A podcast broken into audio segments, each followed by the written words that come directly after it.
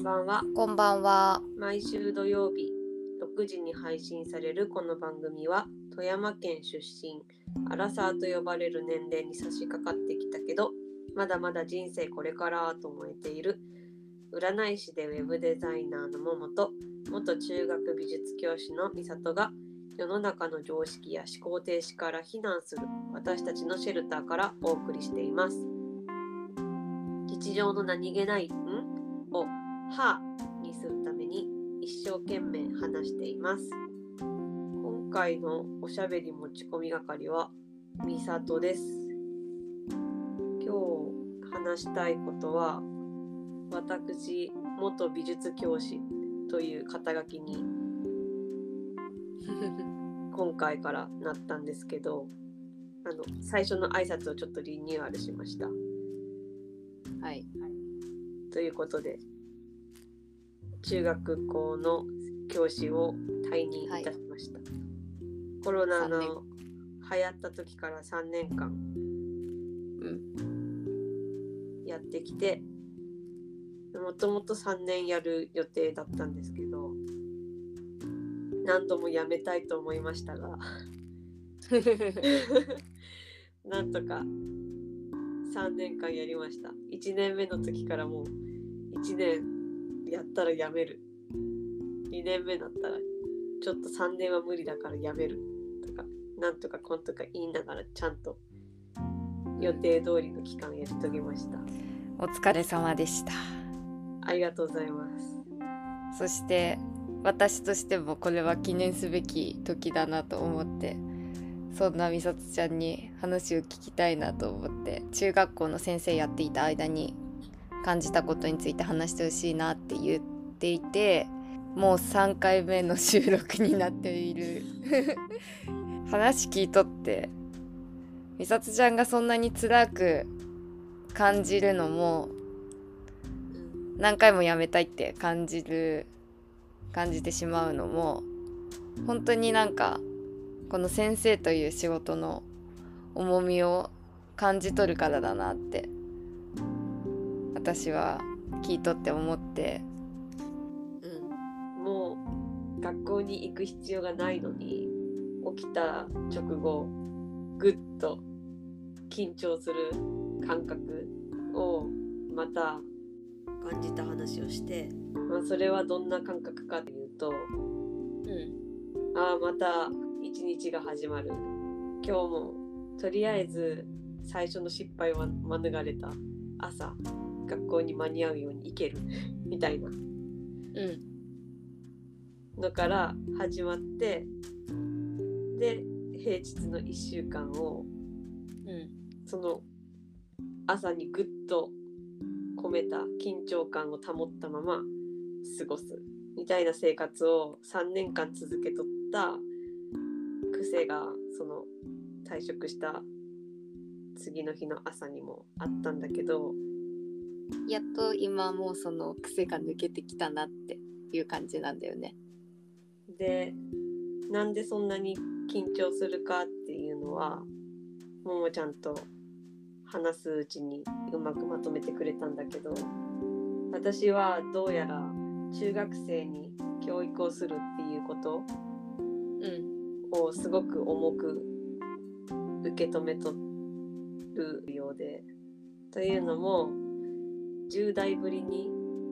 中学校っていう場所に戻ってきて、私たちが当たり前に知っていることっていうのは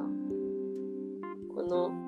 義務教育っていうたった1回の経験だけで身についてきたることなんだってのが教えられとる時は気づかんかったけどうん。教える側に、ま、回ったら分かって衝撃を受けたから授業一回一回の重みっていうのを意識するようになってでそれが緊張の原因になっていた。例えばカルシウムの摂取量は中学校の時期どれだけ取っとるかによって生涯の骨密度が決まるっていう話があるんやけど食品摂取基準で考えたら中学校での給食で出てくる牛乳1本じゃカルシウム量が足りないよっていう話。適当に教えたらそれがどんだけ重大なことであってもうん。ふーんで終わってしまうんやけど教科書には載ってない専門のなんか人が作ったデータとかをうん。教師自身も調べてでグラフで提示したりしてはい。牛乳は学校の給食で食べとる分だとこの摂取基準にあとこんだけ満たない状態だから、あとお家で1回牛乳1本飲むでもいいしチーズ食べるでもいいしヨーグルト食べるでもいいから少し分だけお家で取らんなダメだよっていうのを調べて伝えることでより効果的に分かりやすく入っていきやすく伝えられるのか？とか。そう。学んだることが生活に生きるっていううんのをいかに実感させながら教えるかっていうのは先生の準備にかかっとってそういう1回限りの学習がただお経のように聞いて終わるっていうのだけじゃなくってうん。ああ知ってよかったって思えるようなものになるように授業を作っていくのが教師だって。最初の話でなんかなんかリサーチしていっぱいものを集めとるその使えそうなものを集めとるっていう話もしそうなんか美里ちゃんの携帯が学校のうん。そういうのにつながっドライブっていうクラウドとつながっとってでなんか、まあ、その前話しとったっていうのはうん朝起きてそれで生活し始めたら緊張感とともに教材探しの脳みそにも切り替わって、でうん。生活の中にある授業で活かせそうなことを探しながら生生きるみたいな。うんうん。そういうモード。で、うん。いいものがあったら写真を撮ったりうん。YouTube とかなんかインターネット上で見たらスクショ撮ったりしてデータを集めてすぐその教材フォルダーにアップできるようにしながらうん。生活しとった。んうん。やけどどういうことや。うん。生活にどう結びつく？それってすごくなんか、まあ、生徒に学ばせる前に自分が結構積極的に取り組んどる姿勢があってこそなんだなってやっぱ思わされて私も本当にすごいなと思ったしあとなんかそれは先生のをやってて面白くていいところなんだろうなって思って聞いて思った。なんか一緒に学んでいけるっていう感覚があるんだろうなっていうか自分が楽しいって思える感覚を信じてそれをアウトプットしていくしかやっぱりないと思うからさそのいい方法を考えるっていうのは。だからなんかその自分が一人に対してたくさんの生徒の前で全てを出し切らないといけない感覚が気持ちいいっていう話もしとったけどさそのためにストックもして出し切ってっていうサイクルがあるのかなって思ったんだけど。うんそうだね。うん。なんかストックが溜まってったら次の授業が楽しみになって、うんうん。ストックが全然集まらんかったらうん。なんか締め切りがやってきたみたいな。準備ができてないのに締め切りがやってきたみたいな。うん。そんな気持ちになってしんどかった。うん。自分も面白くないのに相手も面白く感じるわけないでしょみたいな。その教材に私が楽しさを感じ取るかっていうのがうん面白い授業になるかどうかの大きいかなとも感じたや、思ったから。そのために日々アンテナを張り続けギンギンの緊張状態で 生きていたという。そうなんです内臓が常に動いてなかったんです平日は。それは衝撃的な話です。も もう本当に1年目は生理もこんかったし。うん。2年目からはそこら辺は改善されてきたけど、やっぱり平日は内臓が動いてない感じが。へえ。不健康になるくらい自分の体の調子とか自分自身と向き合うっていうよりかはその多くの他人と向き合っていくためにっていう感じなんだなっていうのも感じたうわなんか辛くなってきた。なんかうんまあそこがなんか美里ちゃんの辛さだったんだろうなっていうふうに日々話を聞きながらとかまあ今回改めて話を聞いても思って本当によく頑張っていたんだなと改めて思っておりました私は。うん、自分が楽しくて気持ちいいっていう感覚をやっぱり私たち大事にして生きていくので全然いいと思うんだけどさそれを忘れるくらい先生っていう生き物は生徒のことばかりを考えているっていう様子も見受けられたんですよね。四六時中ね生徒のこと抱えとるなってのが印象的だった。自分が中学生の時はうん。先生は先生の生活で生きとるって思っとったけどうん。全然そんなことなくって。うん。先生たちはもうもっぱら職員室では生徒の話しとるしうん。生徒に関関する会議もたくさんあるし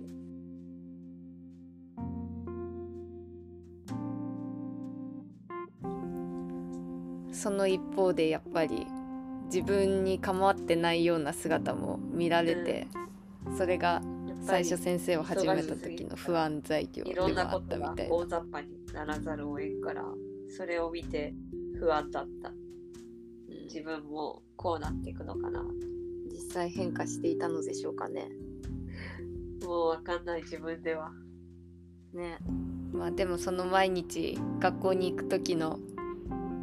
スタイルは服とかそんなに気を使わずって言っとったよね。そう。もう同じ服ばっかり着ていくって感じ、うんでもその服はまあ嫌いな服は着ないようにしとったからそそれはそれで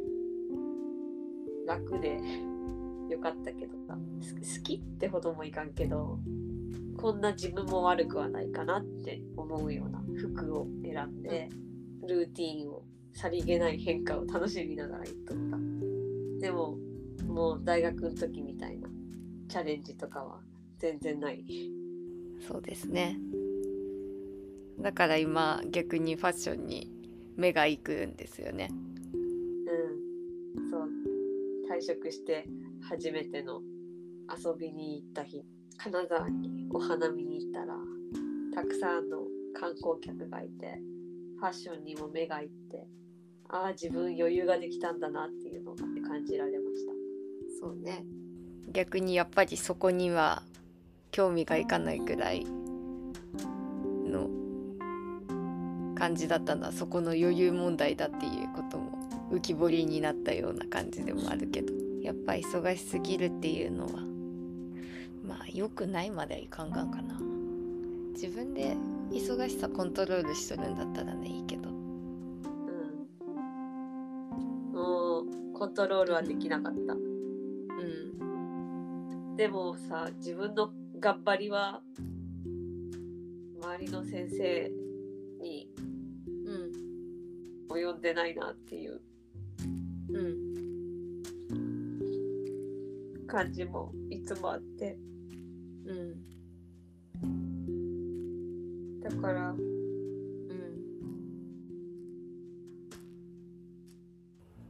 もっと頑張らなみたいな？うん。本当に頑張っても頑張っても頑張りきらん感じだった。辛いね。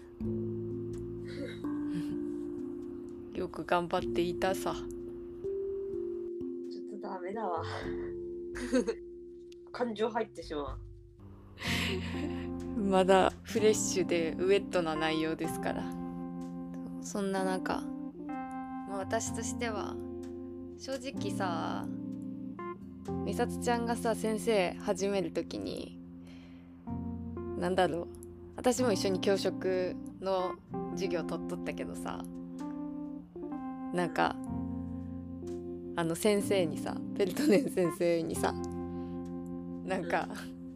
先生やってるところ想像つかないみたいな言われてなかった？誰？え？言われてなかったっけ？そうなんだ。覚えてない。覚えてない。私はなんか覚えとってその時にまあ私が美里ちゃんを傷つけた事件の関係でもあるけど美里ちゃんは自分勝手な子だと結構思っておりまして私は。で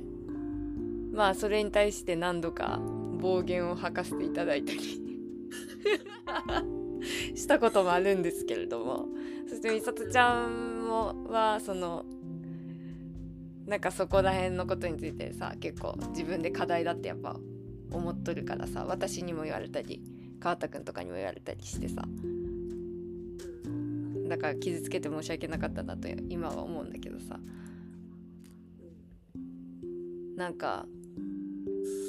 まあでも私は美里ちゃんもだからそういう人のために頑張れる。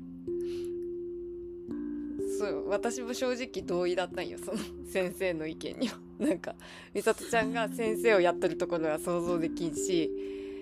まあ美里ちゃんみたいな子だからこそ先生を続けれるかもしれんとも思った。私はもう授業受け取る段階で破壊するなって思ってそんなに生徒のことを考えて生きとったら自分では自分のこと優しいと思ったからさ。だから美里ちゃんがちゃんと生徒のことを考えて生徒のために心を砕いてそしてこんなにボロボロになっとることに私は感動したよ。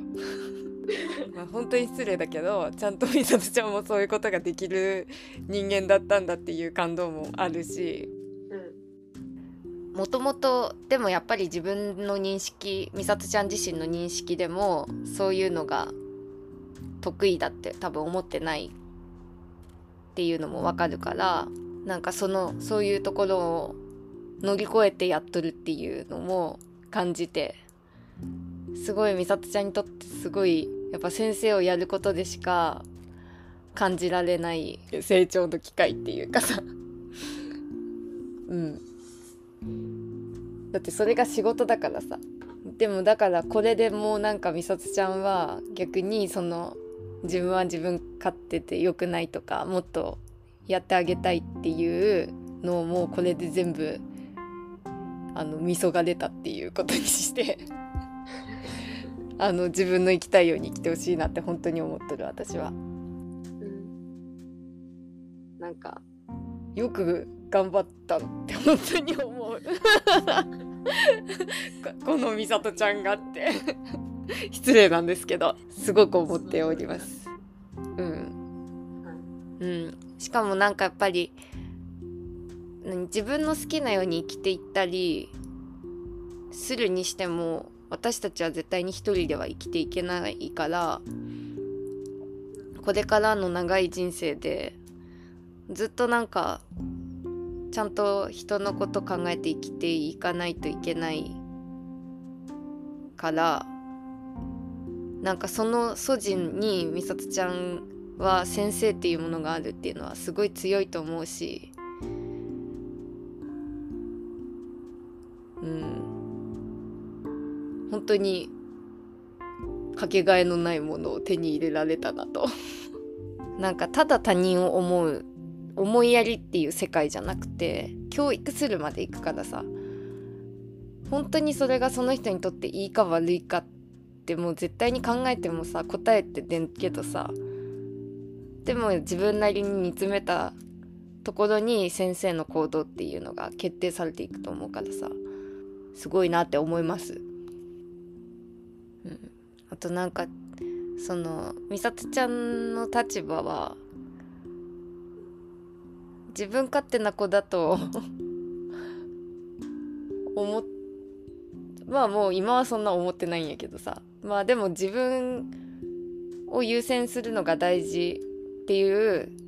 自分がを優先することの大切さを知っとる人だって私は思っとって。その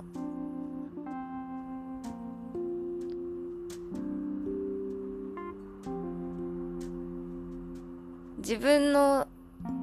うんそう自分自分を優先することの大切さを知っとる人が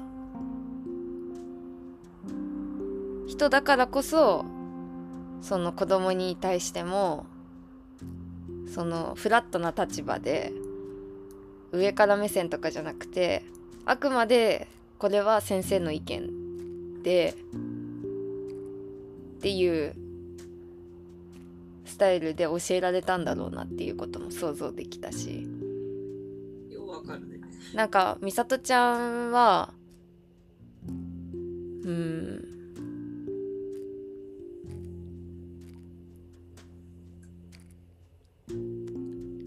おごり高ぶる感じじゃないじゃんだからむしろ私はその教育実習教育あの教職の授業受け取る時に私とかの方が向いとるって正直思っとったんだけどなんだろううまくできんかっただろうなっていうことをやっとる感じがすごくする。うん、うん、なんか今言いたいことがさうまく言えん、うん、そうね。あと自分ができてないっていうメンタルでもあるからさその自分が全然他の先生よりもできてない。っていう、まあ、きっとそれは他の先生もそういう気持ちなんだろうけどでもできとる部分もきっと見とると思うけど美里ちゃんは結構厳しく自分のできてないところをたくさん注目しとってなんかそういうストイックなところとかなのにこう上から物言う感じじゃなくてフラットな姿勢とか本当にいい先生だったんだろうなと想像している。でしかもなんか中学生でも尊敬できるような子がたくさんおるっていう話もしとるんがなんか私はあんまりその一人一人の話を具体的に聞いてないからさ本当に羨ましいなと思ったそんなそんななんか若い才能にたくさん出会え出会ってそれを認めて交流できるっていうことがやっぱり絶対それも財産だなって思いましたね。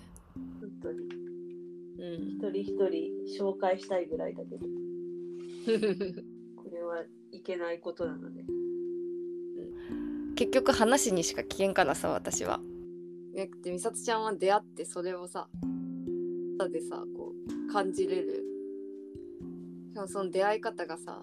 特殊な出会い方じゃないと思う。その日常の中で出会っとって。いいなって思う。羨ましいなって。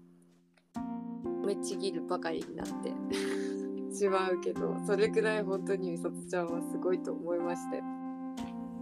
すごく濃縮された良い時間であったと同時にやはり自分を自分でコントロールして大切に生きていくことが大切な美里ちゃんにとっては苦行とも言わざるを得ない時間をお過ごしだったということで。そう。裏運気したからね。うん。その運気を負ではないものにしっかりと消化して3年間むしろこれからどうやって生きていきたいかっていうことをより強固にさせたんではないかなとも思うし、こうじゃなくてっていうのが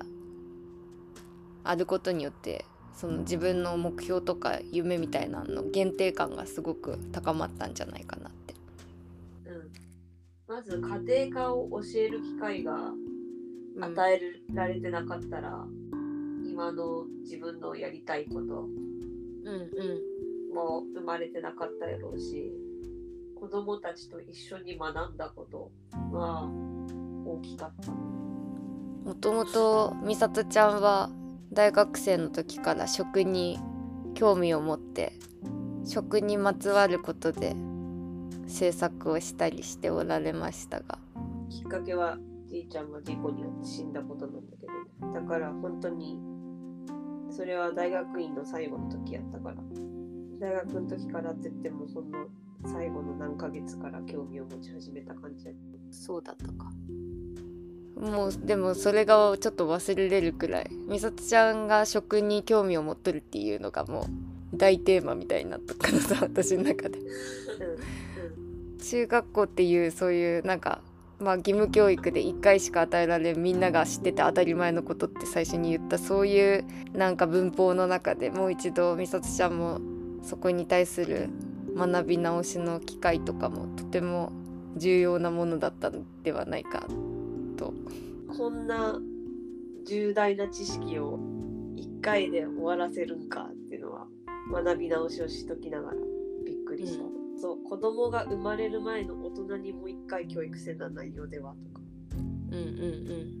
持続可能ななんとかの内容とかも今時の教科書には入ってくるからさ。それは新しく今私は自分で学び直した感じやけどそれ自分でお金を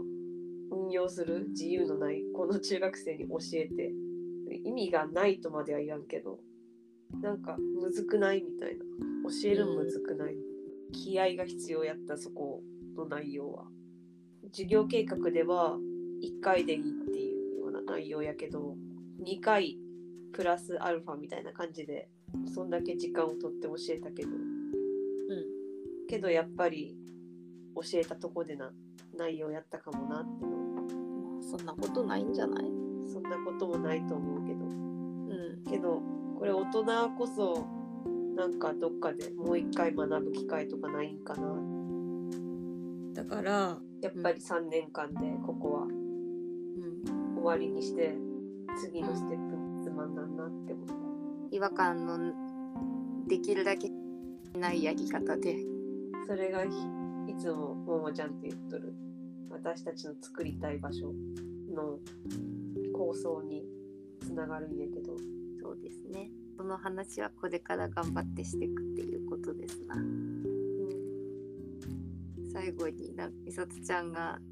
まだまだできてないなって思うもっと自分からやりたいって思える授業を作りたかったって言って